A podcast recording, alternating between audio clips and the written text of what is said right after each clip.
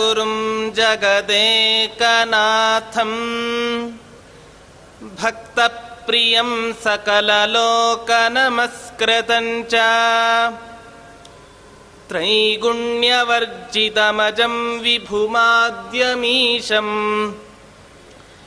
वन्दे भवघ्नममरासुर सिद्धवन्द्यम् ಯೋಂತಃ ಪ್ರವಿಶ್ಯ ಮಮ ವಾಚಮಿಮಾಂ ಪ್ರಸುಪ್ತಾಂ ಸಂಜೀವಯತ್ಯಖಿಲ ಶಕ್ತಿಧರಸ್ವಧಾಮ್ನಾ ಅನ್ಯಾಂಶ್ಚ ಹಸ್ತಚರಣಶ್ರವಣತ್ವಗಾದೀನ್ ಪ್ರಾಣಾನ್ನಮೋ ಭಗವತೆ ಪುರುಷಾಯ ತುಭ್ಯಂ ತಪೋವಿದ್ಯಾ ವಿರಕ್ತ್ಯಾದಿ ಕಲ್ಯಾಣ ಗುಣಶಾಲಿನಃ ವಿಶ್ವೇಶತೀರ್ಥ ಶ್ರೀಪಾದಾನ್ ವಂದೇ ವಿದ್ಯಾ ಗುರುನ್ ಮಮ. ಶ್ರೀ ಗುರುಭ್ಯೋ ನಮಃ. ಹರಿ ಓಂ. ರಾಘವೇಂದ್ರ ತೀರ್ಥರ ಅನೇಕ ಜೀವನದ ಪ್ರಮುಖ ಘಟ್ಟಗಳನ್ನು ನಾವೆಲ್ಲರೂ ಕೂಡ ನಿನ್ನೆಯ ತನಕ ಅವಲೋಕನವನ್ನ ಮಾಡಿದ್ದೇವೆ. ರಾಯರು ಬರೆದ ಗ್ರಂಥಗಳ ಬಗ್ಗೆ ಅಥವಾ ರಾಯರನ್ನು ಉದ್ದೇಶಿಸಿಕೊಂಡು ಮಾಡಿದಂತಹ ಗ್ರಂಥಗಳ ಬಗ್ಗೆ ಸ್ವಲ್ಪ ಇವತ್ತು ಮತ್ತು ನಾಳೆ ಆ ಗ್ರಂಥಗಳ ಚಿಂತನೆಯನ್ನು ನಾವು ಮಾಡೋಣ. ಒಬ್ಬ ಕೃಷ್ಣಾವಧೂತರು ಅಂತ ಒಬ್ಬ ಅವಧೂತ ಶಿರೋಮಣಿಗಳು.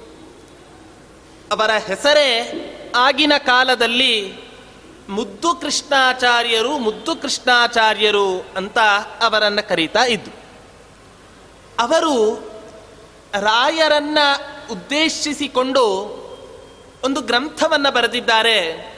ಅಂದರೆ ರಾಯರ ಸ್ತೋತ್ರವನ್ನಾಗಲಿ ಅಥವಾ ರಾಯರ ಅಂತರ್ಯಾಮಿಯಾದ ಪರಮಾತ್ಮನ ಉಪಾಸನೆಯನ್ನು ಯಾವ ರೀತಿ ಮಾಡಬೇಕು ಅನ್ನೋದನ್ನು ತಿಳಿಸೋದಕ್ಕೋಸ್ಕರ ಕೃಷ್ಣಾವಧೂತರು, ಮುದ್ದು ಕೃಷ್ಣಾಚಾರ್ಯರು ಅನ್ನುವಂತಹ ಒಬ್ಬ ಉತ್ತಮ ಆಚಾರವಂತರು ರಾಘವೇಂದ್ರ ತಂತ್ರ ಅನ್ನುವಂತಹ ಒಂದು ಗ್ರಂಥವನ್ನು ಬರೆದಿದ್ದಾರೆ.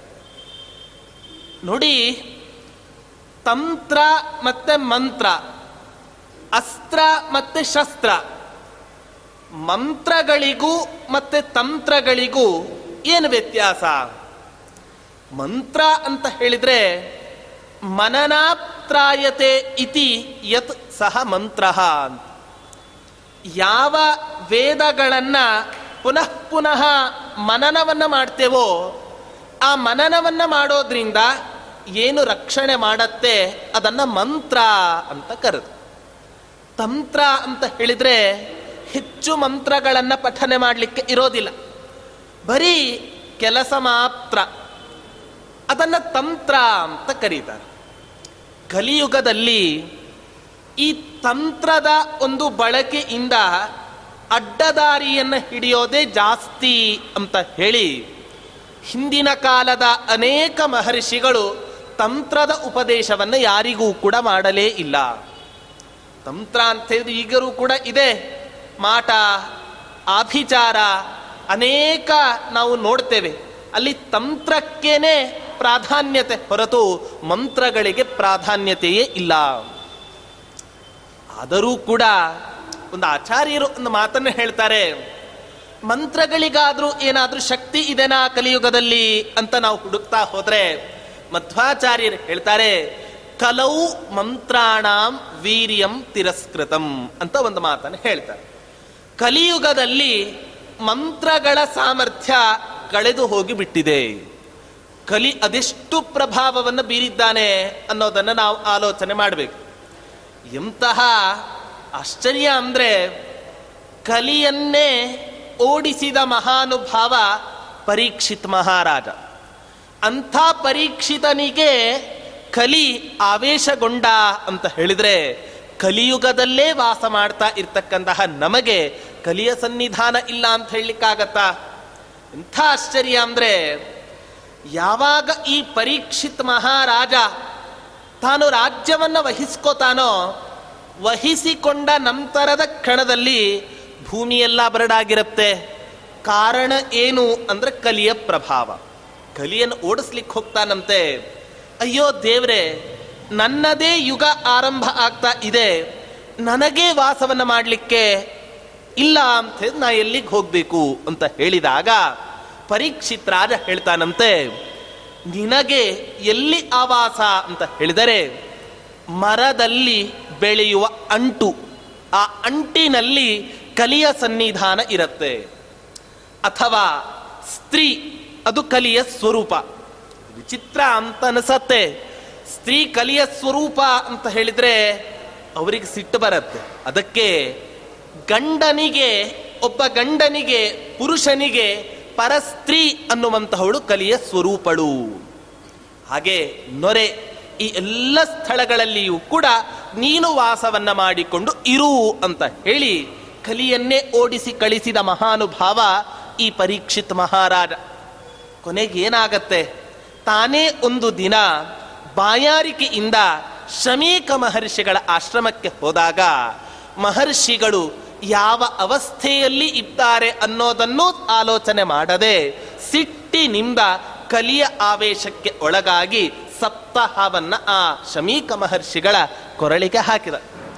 ಅಂಥ ದೊಡ್ಡ ಸಾಧಕನೇ ಕಲಿಯ ಪ್ರಭಾವಕ್ಕೆ ಬಿದ್ದು ನರಳಾಡಿದಾಗ ನಮ್ಮಂಥವರೆಲ್ಲರೂ ಕೂಡ ಭಗವಂತನ ಸನ್ನಿಧಾನ ಅಲ್ಪ ಸ್ವಲ್ಪ ಇರತ್ತೆ ಅಷ್ಟೇ ನಮ್ಮಲ್ಲಿ.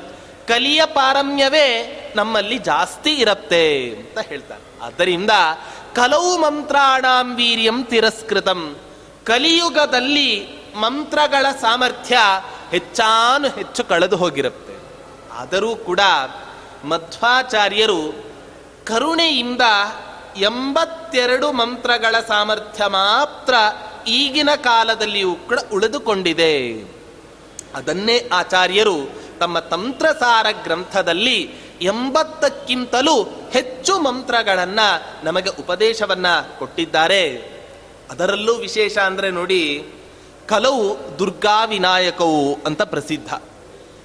ಕಲಿಯುಗದಲ್ಲಿ ನಿಮಗೇನಾದರೂ ಕೂಡ ಬೇಗ ಬರಬೇಕು ಪರಮಾತ್ಮನ ಮೂಲಕ ಅಂತ ಹೇಳಿದ್ರೆ ಯಾರನ್ನ ಉಪಾಸನೆ ಮಾಡಿ ದುರ್ಗಾದೇವಿಯನ್ನ ಗಣಪತಿಯನ್ನ ನೀವು ಉಪಾಸನೆ ಮಾಡಿದರೆ ಶೀಘ್ರವಾಗಿ ವರವನ್ನು ಕೊಡ್ತಾರಂತೆ ಆ ದುರ್ಗಾದೇವಿ ಮತ್ತೆ ಗಣಪತಿ ಅಂತ. ಗಣಪತಿಗೆ ಒಂದು ಹೆಸರೇ ಇದೆ, ಕ್ಷಿಪ್ರ ಪ್ರಸಾದ ಅಂತ ಒಂದು ಹೆಸರು.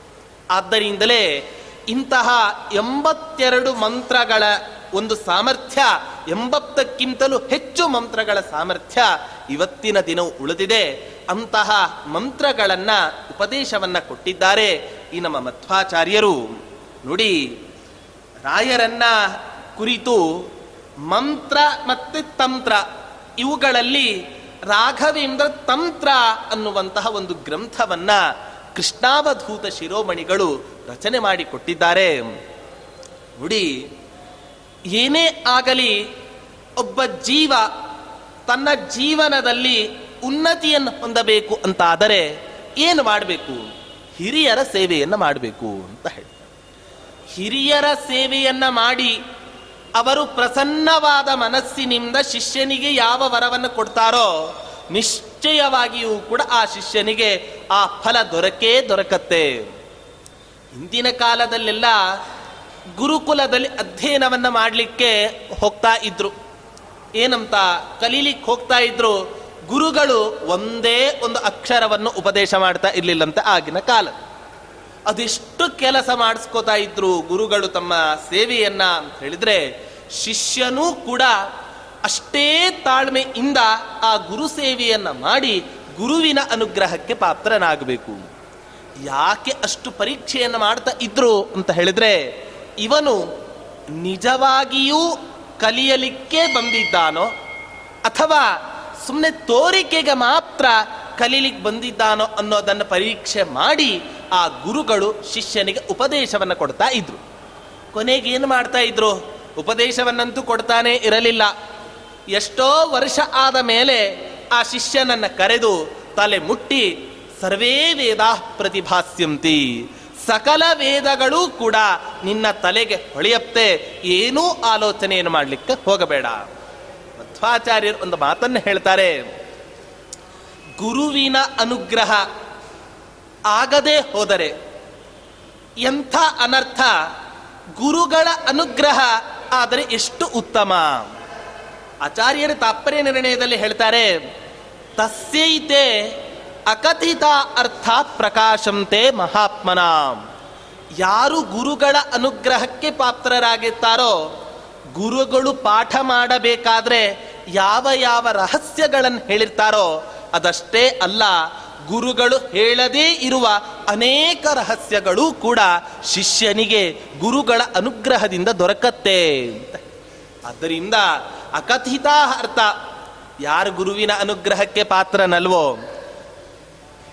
ಹೇಳದೇ ಇರೋದು ಬಿಡಿ, ಹೇಳಿದ್ದು ಕೂಡ ಆ ಶಿಷ್ಯನಿಗೆ ಮರೆತು ಹೋಗತ್ತಂತೆ, ಗುರುಗಳ ಅನುಗ್ರಹ ಆಗದೆ ಹೋದು. ಆದ್ದರಿಂದ ಪ್ರತಿಯೊಬ್ಬ ಮನುಷ್ಯ ತನ್ನ ಜೀವನದಲ್ಲಿ ಬದುಕಿದ್ದಾಗ ಅದೆಷ್ಟು ಸಾಧ್ಯವೋ ಅಷ್ಟು ಗುರು, ಒಬ್ಬ ಗುರುವನ್ನ ನಿಯಮಿಸಿಕೊಂಡು ನಾವೇನು ಮಾಡಬೇಕು ಅಂದ್ರೆ ಅವರ ಅನುಗ್ರಹಕ್ಕೆ, ನಮ್ಮ ನಮ್ಮ ಸಾಧನೆ, ನಮ್ಮ ನಮ್ಮ ಯೋಗ್ಯತೆಗೆ ಅನುಗುಣವಾಗಿ ಪ್ರತಿಯೊಬ್ಬ ಪುರುಷನು ಕೂಡ ಸಾಧನೆಯನ್ನು ಮಾಡಬೇಕು ಅಂತ ಹೇಳ್ತಾರೆ. ಆಚಾರ್ಯರು ಛ, ಉಪನಿಷತ್ತು, ಛಾಂದೋಗ್ಯೋಪನಿಷತ್ತಿನಲ್ಲಿ ಒಂದು ಕಥೆ ಬರುತ್ತೆ. ಏನು? ಯಾರೋ ಒಬ್ಬ ಆಗಿನ ಕಾಲದ ಗುರುಕುಲದ ಅಧ್ಯಯನದ ಪದ್ಧತಿ ಹೇಗಿತ್ತು ಅಂತ ಹೇಳಿದ್ರೆ, ಶಿಷ್ಯ ಕಲೀಲಿಕ್ಕೆ ಬರ್ತಿದ್ದಂತೆ ಗುರುಗಳು ಗುರುಕುಲದಲ್ಲಿ ವಾಸ ಮಾಡು. ವಾಸ ಮಾಡಿ ಎಂಥೆಂಥ ಪರೀಕ್ಷೆಯನ್ನು ಒಡ್ಡುತ್ತಾ ಇದ್ರು ಶಿಷ್ಯರಿಗೆ ಅಂತ ಹೇಳಿದ್ರೆ, ನೋಡಿ, ಬರ್ತಿದ್ದ ಬಂದ ತಕ್ಷಣವೇ ಆ ಶಿಷ್ಯನಿಗೆ ಮೊದಲು ವಿದ್ಯೆಯ ಉಪದೇಶ ಅಲ್ಲ. ಹೊರತು ಅವನಿಗೆ ಮೊದಲ ಕೆಲಸ ಯಾವುದು ಅಂತ ಹೇಳಿದ್ರೆ ಇಡೀ ಪೂರ್ಣ ತಲೆಯನ್ನ ಮುಂಡನ ಮಾಡಿಕೊಳ್ಳು ಜುಟ್ಟು ಸಮೇತ ತೆಗೆಯೋದು, ಮುಂಡನವನ್ನ ಮಾಡಿಕೊಂಡು ಇರೋದು.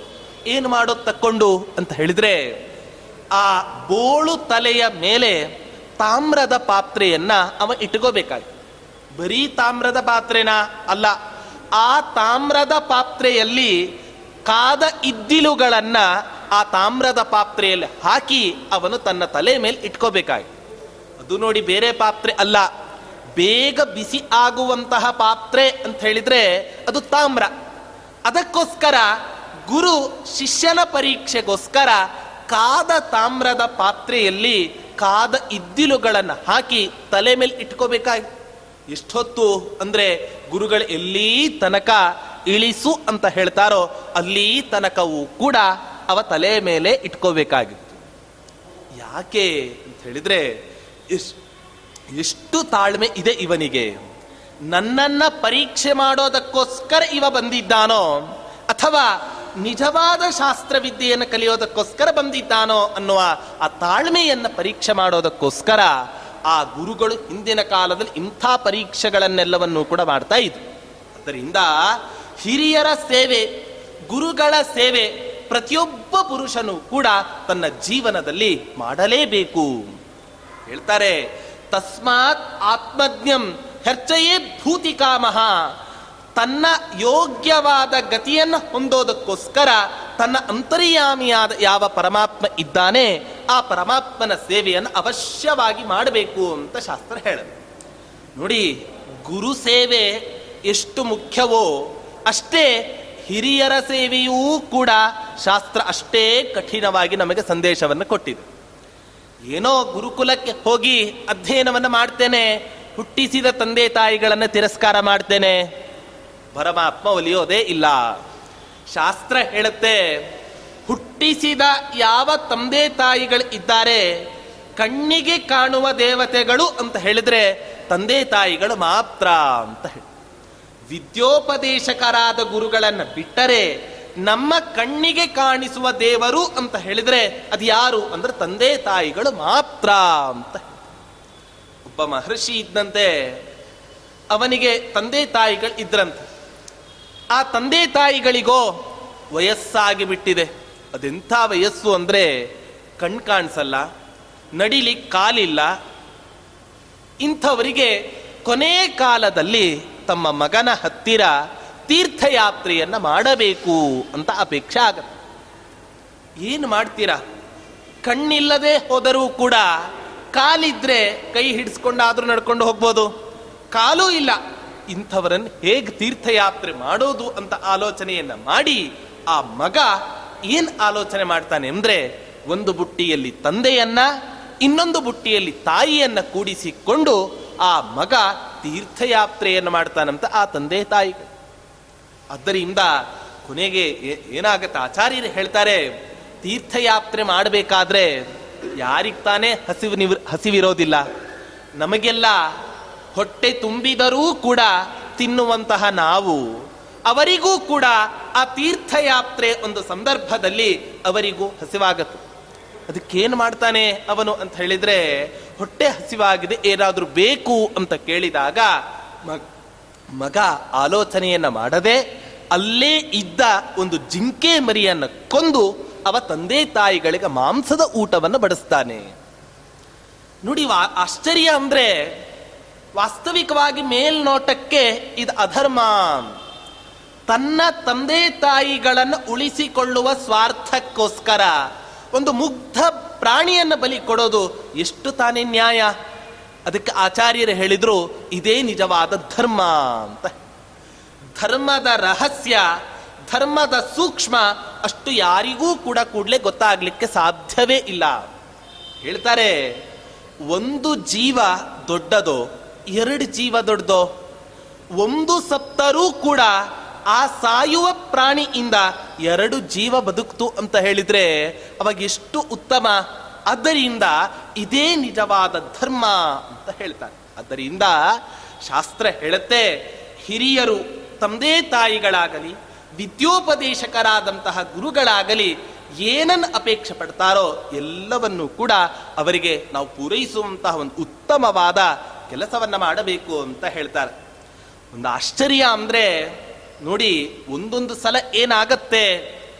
ಮಕ್ಕಳಿಂದ ತಂದೆ ತಾಯಿಗಳ ಉದ್ಧಾರ ಆದದ್ದನ್ನು ನಾವು ಶಾಸ್ತ್ರದಲ್ಲಿ ಎಷ್ಟೋ ಕಡೆ ನಾವು ನೋಡ್ತೇವೆ, ಅಲ್ವಾ? ಉದಾಹರಣೆಗೆ, ಕಪಿಲ ನಾಮಕ ಪರಮಾತ್ಮ, ತನ್ನ ತಾಯಿ ಆದಂತಹ ದೇವಹೂತಿಗೆ ಸಾಂಖ್ಯ ತತ್ವವನ್ನು ಉಪದೇಶ ಮಾಡೋದರ ಮೂಲಕ ಮೋಕ್ಷದ ಹಾದಿಯನ್ನು ತೋರಿಸಿದ ಮಹಾನುಭಾವ ಆ ಕಪಿಲ ನಾಮಕ ಪರಮಾತ್ಮ ಅಂತ ಹೇಳ್ತಾರೆ. ಅದರಿಂದ ತಂದೆ ತಾಯಿಗಳಿಂದಲೇ ಮಕ್ಕಳು ಉದ್ಧತರಾಗಬೇಕು ಅಂತ ಇಲ್ಲ. ಆ ಹುಟ್ಟಿದ ಮಕ್ಕಳಿಂದಲೂ ಕೂಡ ಆ ತಂದೆ ತಾಯಿಗಳು ಎಷ್ಟೋ ಸಲ ಆ ಉದ್ಧಾರ ಮಾಡಿರೋದನ್ನು ನಾವು ಆ ಶಾಸ್ತ್ರದ ಇತಿಹಾಸಗಳಲ್ಲಿ ನಾವು ನೋಡ್ತೇವೆ. ಅದರಿಂದ ಆತ್ಮವಿಚ್ಚರಣಾರ್ಚನಂ ಪರಮಾತ್ಮನ ಸಾಕ್ಷಾತ್ಕಾರಕ್ಕೆ ಒಂದು ಮುಖ್ಯವಾದ ಅಂಗ ಯಾವುದು ಅಂತ ಹೇಳಿದ್ರೆ ಅಪರೋಕ್ಷ ಜ್ಞಾನಿಗಳ ಪಾದ ಸೇವೆ. ಪಾದ ಸೇವೆ ಅಂತ ಅಪರೋಕ್ಷ ಜ್ಞಾನಿಗಳಾದ ಯಾವ ಈ ರಾಘವೇಂದ್ರ ತೀರ್ಥರಿದ್ದಾರೆ, ಇಂಥ ಆ ಜ್ಞಾನಿವರೆಣ್ಯರ ಪಾದ ಸೇವೆಯನ್ನು ನಾವು ಮಾಡಿದ್ವಿ ಅಂತಾದರೆ ನಿಶ್ಚಯವಾಗಿಯೂ ಕೂಡ ಆ ಪರಮಾತ್ಮನ ಅನುಗ್ರಹ ನಮಗೆ ದೊರಕೇ ದೊರಕತ್ತೆ. ನೋಡಿ, ಉಪಾಸನೆ ಮಾಡ್ತಕ್ಕಂತಹದ್ದು ಆಚಾರ್ಯರು ಹೇಳ್ತಾರೆ ಸೋಪಾಸನಾಚ ದ್ವಿವಿಧ ಶಾಸ್ತ್ರಾಭ್ಯಾಸ ಸ್ವರೂಪಿಣಿ ಧ್ಯಾನರೂಪ ಪರಂ ಪರಾಚೈವ ಧ್ಯಾನರೂಪ ಪರಾಚೈವ. ಉಪಾಸನೆ ಅನ್ನುವಂತಹದ್ದು ಒಟ್ಟು ಎರಡು ತರಹದ ಉಪಾಸನೆ ಇದೆ. ಅದು ಯಾವ ಯಾವ ಉಪಾಸನೆ ಅಂತ ಹೇಳಿದ್ರೆ, ಮೊದಲನೇ ಉಪಾಸನೆ ಯಾವುದು ಅಂತ ಬಿಟ್ರೆ, ಶಾಸ್ತ್ರಾಭ್ಯಾಸ ಸ್ವರೂಪಿಣಿ. ಬದುಕಿದ್ದಾಗ ಜೀವನದಲ್ಲಿ ಎಷ್ಟು ಸಾಧ್ಯವೋ ಅಷ್ಟು ಮಧ್ವಾಚಾರ್ಯರ ಶಾಸ್ತ್ರಗಳ ಅಧ್ಯಯನವನ್ನ ಮಾಡಿ. ನಾರಾಯಣ ಪಂಡಿತಾಚಾರ್ಯರು ಹೇಳ್ತಾರೆ, ಮಧ್ವಾಚಾರ್ಯರ ಶಾಸ್ತ್ರಗಳನ್ನು ಏನೋ ಸ್ವಲ್ಪ ಓದಿದೆ ಅಂತ ಹೇಳಿ ಎರಡು ಕೊಂಬನ್ನ ತರಿಸಿಕೊಳ್ಳಬೇಡ. ಯಾಕೆಂದ್ರೆ ನೀನು ಮಾತ್ರ ಈ ಮಧ್ವಾಚಾರ್ಯರ ಶಾಸ್ತ್ರವನ್ನು ಓದ್ತಾ ಇರ್ತಕ್ಕಂಥದ್ದಲ್ಲ, ದೇವತೆಗಳೂ ಕೂಡ ಇವತ್ತಿನ ತನಕವೂ ಆ ಆಚಾರ್ಯರ ಶಾಸ್ತ್ರ ಗ್ರಂಥಗಳ ಅವಲೋಕನವನ್ನು ಮಾಡ್ತಾ ಇದ್ದಾರೆ, ಇಂದಿಗೂ ಮುಗೀತಾ ಇಲ್ಲ.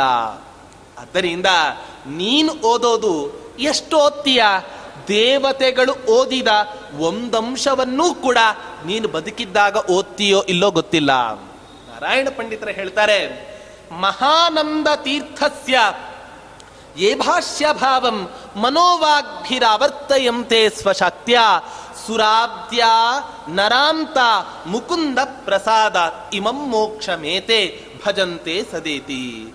ದೇವತೆಗಳಿಂದ ಹಿಡಿದು ಉತ್ತಮ ಮನುಷ್ಯರೆಲ್ಲರೂ ಕೂಡ ಆ ಮಧ್ವಾಚಾರ್ಯರ ಶಾಸ್ತ್ರ ಗ್ರಂಥಗಳ ಅವಲೋಕನವನ್ನು ಮಾಡಿ ಆ ಮೋಕ್ಷವನ್ನು ಹೊಂದುತ್ತಾರಂತೆ ಆ ಆಚಾರ್ಯರ ಶಾಸ್ತ್ರ ಗ್ರಂಥಗಳನ್ನು ಅಧ್ಯಯನ ಮಾಡಿದರೆ. ಆದ್ದರಿಂದ ಆಚಾರ್ಯರು ಹೇಳ್ತಾರೆ ಸೋಪಾಸನಾಚ ದ್ವಿವಿಧ, ಮೊದಲನೇ ಉಪಾಸನೆ ಯಾವುದು ಅಂತ ಬಿಟ್ಟರೆ ಶಾಸ್ತ್ರಾಭ್ಯಾಸ. ಆಮೇಲೆ ಧ್ಯಾನರೂಪ ಪರಾಚೈವ. ಆಮೇಲೆ ಓದಿದ ಯಾವ ಶಾಸ್ತ್ರ ಗ್ರಂಥಗಳಿದೆ ಆ ಶಾಸ್ತ್ರ ಗ್ರಂಥಗಳನ್ನ ಅವಲೋಕನ ಮಾಡು, ಮನನ ಮಾಡು, ಧ್ಯಾನವನ್ನ ಮಾಡು ಅಂತ ಆಚಾರ್ಯರು ಹೇಳ್ತಾರೆ. ಅದರಿಂದ ಹಿರಿಯರ ಪಾದ ಸೇವನೆ ಹೇಗ್ ಮಾಡೋದು ಅಂದ್ರೆ ಬರೀ ರಾಯರ ಪಾದುಕೆಗಳನ್ನು ಇಟ್ಟುಕೊಂಡು ಅದಕ್ಕೆ ಪ್ರತಿನಿತ್ಯ ನೀರನ್ನ ಪ್ರೋಕ್ಷಣೆ ಮಾಡಿ ತಲೆ ಮೇಲೆ ಆ ಪಾದ, ಪಾದೋದಕವನ್ನ ಹೊತ್ತುಕೊಂಡ್ರೆ ಮಾತ್ರ ಅವರ ಪಾದ ಸೇವೆ ಮಾಡದಂತೆ ಅಲ್ಲ. ಹೊರತು ರಾಯರು ಬರೆದ ಆ ಟೀಕಾಕೃತ್ಪಾದರ ಗ್ರಂಥಗಳ ಯಾವ ವ್ಯಾಖ್ಯಾನಗಳಿವೆ, ಆ ವ್ಯಾಖ್ಯಾನಗಳನ್ನು ಶ್ರದ್ಧೆಯಿಂದ ನಾವು ಓದಿದರೆ ಆಗ ಇನ್ನೂ ಬೇಗ ನಮಗೆ ರಾಯರ ಅನುಗ್ರಹ ನಮ್ಮ ಜೀವನದಲ್ಲಿ ಪ್ರಾಪ್ತಿ ಆಗತ್ತೆ ಅಂತ ಹೇಳ್ತಾರೆ. ಹೇಳ್ತಾರೆ, ಆಚಾರ್ಯರು ಹೇಳ್ತಾರೆ, ಪರಮಾತ್ಮನ ಸೇವೆ, ಹಿರಿಯರ ಸೇವೆ, ಗುರುಗಳ ಸೇವೆ ಹೇಗೆ ಮಾಡಬಹುದು ಅಂತ ಹೇಳಿದ್ರೆ, ಆಚಾರ್ಯರು ಹೇಳ್ತಾರೆ, ಶ್ರವಣಂ ಕೀರ್ತನಂ ವಿಷ್ಣು ಸ್ಮರಣಂ ಪಾದ ಸೇವನಂ ಅರ್ಚನಂ ವಂದನಂ ದಾಸ್ಯಂ ಸಖ್ಯಮಾತ್ಮ ನಿವೇದನಂ. ಒಟ್ಟು ಪರಮಾತ್ಮನ ಉಪಾಸನೆಯನ್ನ ಒಂಬತ್ತು ತರಹದ ಭಕ್ತಿಗಳಿಂದ ಆ ಪರಮಾತ್ಮನ ಉಪಾಸನೆಯನ್ನ ಮಾಡಬೇಕು. ಭಕ್ತಿ ಭಕ್ತಿ ಅಂತ ಎಲ್ಲ ಕಡೆಯೂ ಕೂಡ ಹೇಳ್ತಾರೆ. ಭಕ್ತಿ ಅಂದ್ರೆ ಏನು ಅಂತ ಹೇಳಿದ್ರೆ ಆಚಾರ್ಯರು ಒಂದೇ ಒಂದು ಮಾತನ್ನು ಹೇಳಿದ್ರು, ಸ್ನೇಹೋ ಭಕ್ತಿ ರೀತಿ ಪ್ರೋಕ್ತಃ ಅಂತ ಹೇಳಿದ್ರು. ಸ್ನೇಹವನ್ನೇ, ಪ್ರೀತಿಯನ್ನೇ ಏನಂತ ಹೇಳಿದ್ರು? ಭಕ್ತಿ ಭಕ್ತಿ. ನಾನು ನನ್ನ ಹೆಂಡತಿಯಲ್ಲಿ ಪ್ರೀತಿಯನ್ನು ಮಾಡ್ತೇನೆ, ಮಕ್ಕಳಲ್ಲಿ ಪ್ರೀತಿಯನ್ನು ಮಾಡ್ತೇನೆ, ಹೆಂಡತಿ ಗಂಡನಲ್ಲಿ ಪ್ರೀತಿಯನ್ನು ಮಾಡಿ, ಇದು ಒಂದು ಪ್ರೀತಿಯೇ, ಇದು ಒಂದು ಭಕ್ತಿಯೇ ಅಲ್ವಾ ಅಂತ ಹೇಳಿದ್ರೆ, ಅದಕ್ಕೆ ಆಚಾರ್ಯರು ಹೇಳಿದ್ರು, ಮಾಹಾತ್ಮ್ಯ ಜ್ಞಾನಪೂರ್ವಸ್ತು ಸುದೃಢ ಸರ್ವತೋಧಿಕ ಸ್ನೇಹೋ ಭಕ್ತಿ ರೀತಿ ಪ್ರೋಕ್ತಃ. ಆ ಭಕ್ತಿಗೂ, ಈ ಭಕ್ತಿಗೂ ಅಜಗಜಾಂತರ ವ್ಯತ್ಯಾಸ. ಹೆಂಡತಿಯಲ್ಲಿ ಮಾಡುವ ಯಾವ ಈ ಭಕ್ತಿ ಇದೆ, ಇದು ಸಂಸಾರದಲ್ಲೇ ಮುಳುಗಿಸುವಂತಹ ಭಕ್ತಿ. ಆದರೆ ಪರಮಾತ್ಮನಲ್ಲಿ ಮಾಡುವ ಯಾವ ಭಕ್ತಿ ಇದೆ, ಅದು ಈ ಸಂಸಾರವನ್ನು ದಾಟಿಸುವಂತಹ ಭಕ್ತಿ. ಅದು ಯಾವ ಭಕ್ತಿ ಅಂತ ಹೇಳಿದ್ರೆ ಪರಮಾತ್ಮ ಸರ್ವೋತ್ತಮ ಅವನ ಮಡದಿ ಲಕ್ಷ್ಮೀದೇವಿ ಸದಾ ಕಾಲವೂ ಕೂಡ ಜಗತ್ತ, ಜಗತ್ತನ್ನ ಕಾಪಾಡ್ತಾ ಇರ್ತಾನೆ ಅಂತ ಈ ಅನುಸಂಧಾನ ಪೂರ್ವಕವಾಗಿ ಆ ಪರಮಾತ್ಮನಲ್ಲಿ ನಾವು ಪ್ರೀತಿಯನ್ನು ತೋರಿಸಿದರೆ ಅದೇ ನಿಜವಾದ ಭಕ್ತಿ. ದಾಸರಾಯರೆಲ್ಲ ಹೇಳ್ತಾರೆ, ಭಕ್ತಿ ಭಕ್ತಿ ಹೇಗಿರಬೇಕು ನಮ್ಮ ಭಕ್ತಿ? ಅಂತ ಹೇಳಿದ್ರೆ, ತೈಲಧಾರೆಯಂತೆ ಮನಸ್ಸು ಕೊಡೋ ಪರಮಾತ್ಮ. ದಾಸರಿಗೆ ಬೇರೆ ಯಾವುದು ಕೂಡ ಗೊತ್ತಾಗ್ಲಿಲ್ವಾ? ನೀರಿತ್ತು, ಹಾಲಿತ್ತು, ಅತ್ಯಂತ ಶುಭ್ರವಾದ ಪದಾರ್ಥ ಅಂತ ಹೇಳಿದ್ರೆ ಹಾಲು. ಅದನ್ನ ದೃಷ್ಟಾಂತವನ್ನ ಕೊಡಬಹುದಿತ್ತು ಅದು ಬಿಟ್ಟು ದಾಸರೆ ಹೇಳ್ತಾರೆ, ತೈಲಧಾರೆಯಂತೆ ಮನಸ್ಸು ಕೊಡೋ ಪರಮಾತ್ಮ ನಿನ್ನಲ್ಲಿ. ಯಾಕೆ ಈ ರೀತಿಯಾಗಿ ಹೇಳಿದ್ರು ಅಂತ ಹೇಳಿದ್ರೆ, ಆ ಎಣ್ಣೆಯ ಧಾರೆ ಬೀಳಬೇಕಾದ್ರೆ ಎಲ್ಲಿ ತನಕ ಎಣ್ಣೆ ಇರುತ್ತೋ, ಒಂದೇ ಹಂತದಲ್ಲಿ ಬೀಳ್ತಾನೆ ಇರುತ್ತೆ. ಮಧ್ಯದಲ್ಲಿ ಎಲ್ಲಿಯೂ ಕೂಡ ವಿಚ್ಛಿತ್ತಿಯೇ ಆಗೋದಿಲ್ಲ. ಅದೇ ನೀರಾದರೆ ಆ ಹನಿ ಹನಿ ಹನಿ ಹನಿ ಬೀಳತ್ತೆ. ಪರಮಾತ್ಮ ಹಾಲಿನ ಹನಿಯಂತೆ, ನೀರಿನ ಹನಿಯಂತೆ ನಿನ್ನಲ್ಲಿ ಭಕ್ತಿಯನ್ನ ಯಾವಾಗ ಯಾವಾಗೋ ಕೊಟ್ಟು ನನ್ನನ್ನು ನಿನ್ನ ಭಕ್ತಿಯಿಂದ ವಿಮುಖನನ್ನಾಗಿ ಮಾಡಬೇಡ. ಹೊರತು ಏನು ಮಾಡು ಅಂತ ಬಿಟ್ಟರೆ ತೈಲ ಧಾರೆಯಂತೆ ಸದಾ ಕಾಲ ನಿನ್ನಲ್ಲೇ ಮನಸ್ಸನ್ನು ಇಡುವಂತೆ ನನ್ನ, ನನಗೆ ಭಕ್ತಿಯನ್ನು ಕೊಡು ಅಂತ ನಾವು ಪರಮಾತ್ಮನಲ್ಲಿ ಪ್ರಾರ್ಥನೆಯನ್ನು ಮಾಡ್ಕೋಬೇಕು.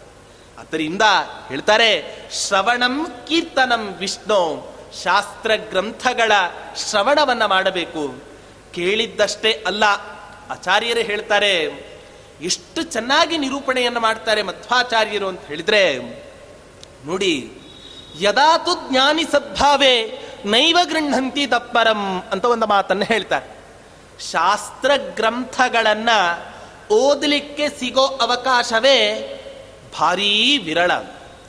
ತತ್ರಾಪಿ ಜನ್ಮ ಶತಕೋಟಿಷು ಮಾನವತ್ವಂ. ಮನುಷ್ಯನಾಗಿ ಹುಟ್ಟೋದೆ ಎಷ್ಟೋ ಕೋಟಿ ಜನ್ಮಗಳನ್ನು ಕಳೆದುಕೊಂಡು ಬಂದಾಗ ಮನುಷ್ಯನಾಗಿ ಹುಟ್ಟುತ್ತಾನಂತ. ತತ್ರಾಪಿ ಜನ್ಮ ಶತಕೋಟಿಷು ಬ್ರಾಹ್ಮಣತ್ವ. ಆದ್ದರಿಂದ ಮಾನವನಾಗಿ ಹುಟ್ಟೋದೇ ತುಂಬ ವಿರಳ. ಹುಟ್ಟಿದಾಗಲೂ ಕೂಡ ಬ್ರಾಹ್ಮಣನಾಗಿ ಹುಟ್ಟಿ ಶಾಸ್ತ್ರ ಗ್ರಂಥಗಳನ್ನು ಓದಲಿಕ್ಕೆ ಸಿಗುವಂತಹ ಸೌಭಾಗ್ಯ ಅದು ಇನ್ನೂ ವಿರಳ. ಅದರಿಂದ ಯಾರಾದರೂ ಕೂಡ ಶಾಸ್ತ್ರ ಗ್ರಂಥಗಳ ಪಾಠವನ್ನ ಮಾಡಲಿಕ್ಕೆ ಗುರುಗಳು ಸಿಕ್ಕರು ಅಂತ ಹೇಳಿದ್ರೆ ಸಿಕ್ಕಿದ್ದೇ ಸೀರುಂಡೆ ಅಂತ ತಿಳಿದು ಅವರ ಮೂಲಕ ಉಪದೇಶವನ್ನು ನಾವು ಪಡೆದುಕೊಳ್ಳಬೇಕು ಅಂತ ಹೇಳ್ತಾರೆ. ಅದರಿಂದ ಅಷ್ಟೇ ಅಲ್ಲ ಆಚಾರ್ಯರು ಹೇಳ್ತಾರೆ, ಓದಬೇಕು ಕೆಲವರೆಲ್ಲ ಹೇಳ್ತಾರೆ.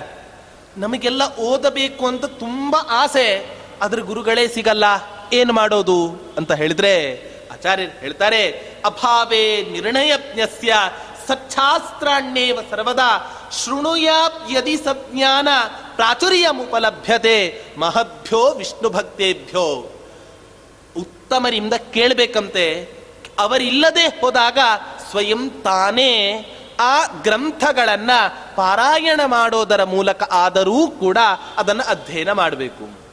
ಕೆಲವರೆಲ್ಲ ಹೇಳ್ತಾರೆ, ಉಪದೇಶ ಆಗದೆ ಹೋದರೆ ಓದಿದರೆ ತುಂಬ ದೊಡ್ಡ ಪಾಪ ಅಂತೆ, ಅದಕ್ಕೋಸ್ಕರ ನಾವು ಈ ಗ್ರಂಥಗಳನ್ನು ಅಧ್ಯಯನ ಮಾಡ್ತಾ ಇಲ್ಲ. ಆಚಾರ್ಯರು ಹೇಳ್ತಾರೆ, ಸ್ವಯಮೇವ ಸಮಭ್ಯಸೆ ಗುರುಗಳು ಸಿಗದೆ ಹೋದ ಪಕ್ಷದಲ್ಲಿ ತಾನೇ ಕುಳಿತುಕೊಂಡು ಆ ಗ್ರಂಥಗಳ ಅಧ್ಯಯನ ಮಾಡಬೇಕು. ಅಷ್ಟೇ ಅಲ್ಲ ಹೇಳ್ತಾರೆ, ಓದೋದಷ್ಟೇ ಅಲ್ಲ, ಓದಿದ್ದನ್ನ ಪುನಃ ಶಿಷ್ಯರನ್ನು ಕೂಡಿಸಿಕೊಂಡು ಪಾಠ ಮಾಡಬೇಕಂತೆ ಅವರು. ಬ್ರೂಯಾದಪಿಚ ಶಿಷ್ಯೇಭ್ಯ, ಆಚಾರ್ಯರ ಮಾತು ಅನುವ್ಯಾಖ್ಯಾನದಲ್ಲಿ ಬರೀ ತಾನು ಓದೋದಷ್ಟೇ ಅಲ್ಲ, ಓದಿದ ಯಾವ ಶಾಸ್ತ್ರ ಗ್ರಂಥಗಳಿದೆ ಆ ಶಾಸ್ತ್ರ ಗ್ರಂಥಗಳನ್ನ ಶಿಷ್ಯರನ್ನ ಕರೆದು ಪಾಠ ಮಾಡಬೇಕು. ತಪ್ಪಾಗತ್ತೆ, ಪಾಪ ಬರುತ್ತೆ, ಇಲ್ಲ ಅಂತ ಆಚಾರ್ಯರು ಸಂದೇಶವನ್ನು ಕೊಡ್ತಾರೆ. ಏನು ಹೇಳ್ತಾರೆ? ತಪ್ಪಾದರೂ ಚಿಂತೆ ಇಲ್ಲ, ಒಂದು ಉತ್ತಮ ಕಾಲಕ್ಕೆ ಒಬ್ಬ ಗುರು ನಿನ್ನನ್ನು ಉದ್ಧರಿಸುವಂತಹ ಗುರು ನಿನಗೆ ಸಿಗತಾನೆ, ಅವನೇ ನಿನಗೆ ಉಪದೇಶವನ್ನು ಕೊಟ್ಟು ಎಲ್ಲ ತಪ್ಪುಗಳನ್ನು ಕೂಡ ತಿದ್ದುತ್ತಾನೆ. ಆದ್ದರಿಂದ ಯಾವುದೋ ಒಂದು ಚಿಕ್ಕ ನೆಪದಿಂದ ಉದಾಸೀನತೆ ಒಂದು ಕಾರಣದಿಂದ ಶಾಸ್ತ್ರವನ್ನು ಓದದೇ ಹೋದರೆ ಅದಕ್ಕೆ ಯಾವುದೇ ವಿಷಯದಲ್ಲೂ ಕೂಡ ಮಾಫಿ ಇಲ್ಲ ಅಂತ ಹೇಳ್ತಾರೆ. ಆದ್ದರಿಂದ ಆಚಾರ್ಯರೇ ಹೇಳ್ತಾರೆ, ಬ್ರಾಹ್ಮಣರ ಮುಖ್ಯ ಧರ್ಮ ಏನು ಅಂತ ಬಿಟ್ಟರೆ ತತ್ವಜ್ಞಾನಂ ವಿಪ್ರಧರ್ಮ. ಬದುಕಿರೋ ತನಕ, ಹುಟ್ಟಿದಾಗಿನಿಂದ ಸಾಯೋ ತನಕವೂ ಕೂಡ ಅವನು ಏನು ಮಾಡಬೇಕು ಜೀವನದಲ್ಲಿ? ಬ್ರಾಹ್ಮಣ ಅಂತ ಅಷ್ಟೇ ಅಲ್ಲ, ಪ್ರತಿಯೊಬ್ಬ ಮನುಷ್ಯನು ಕೂಡ ತನ್ನ ಜೀವನದಲ್ಲಿ ಬದುಕಿರೋ ತನಕವೂ ಕೂಡ ಪರಮಾತ್ಮನ ಜ್ಞಾನವನ್ನು ಸಂಪಾದನೆ ಮಾಡಲಿಕ್ಕೆ ಪ್ರಯತ್ನ ಪಡಲೇಬೇಕು ಅಂತ ಶಾಸ್ತ್ರ ಗ್ರಂಥಗಳು ಹೇಳ್ತವೆ.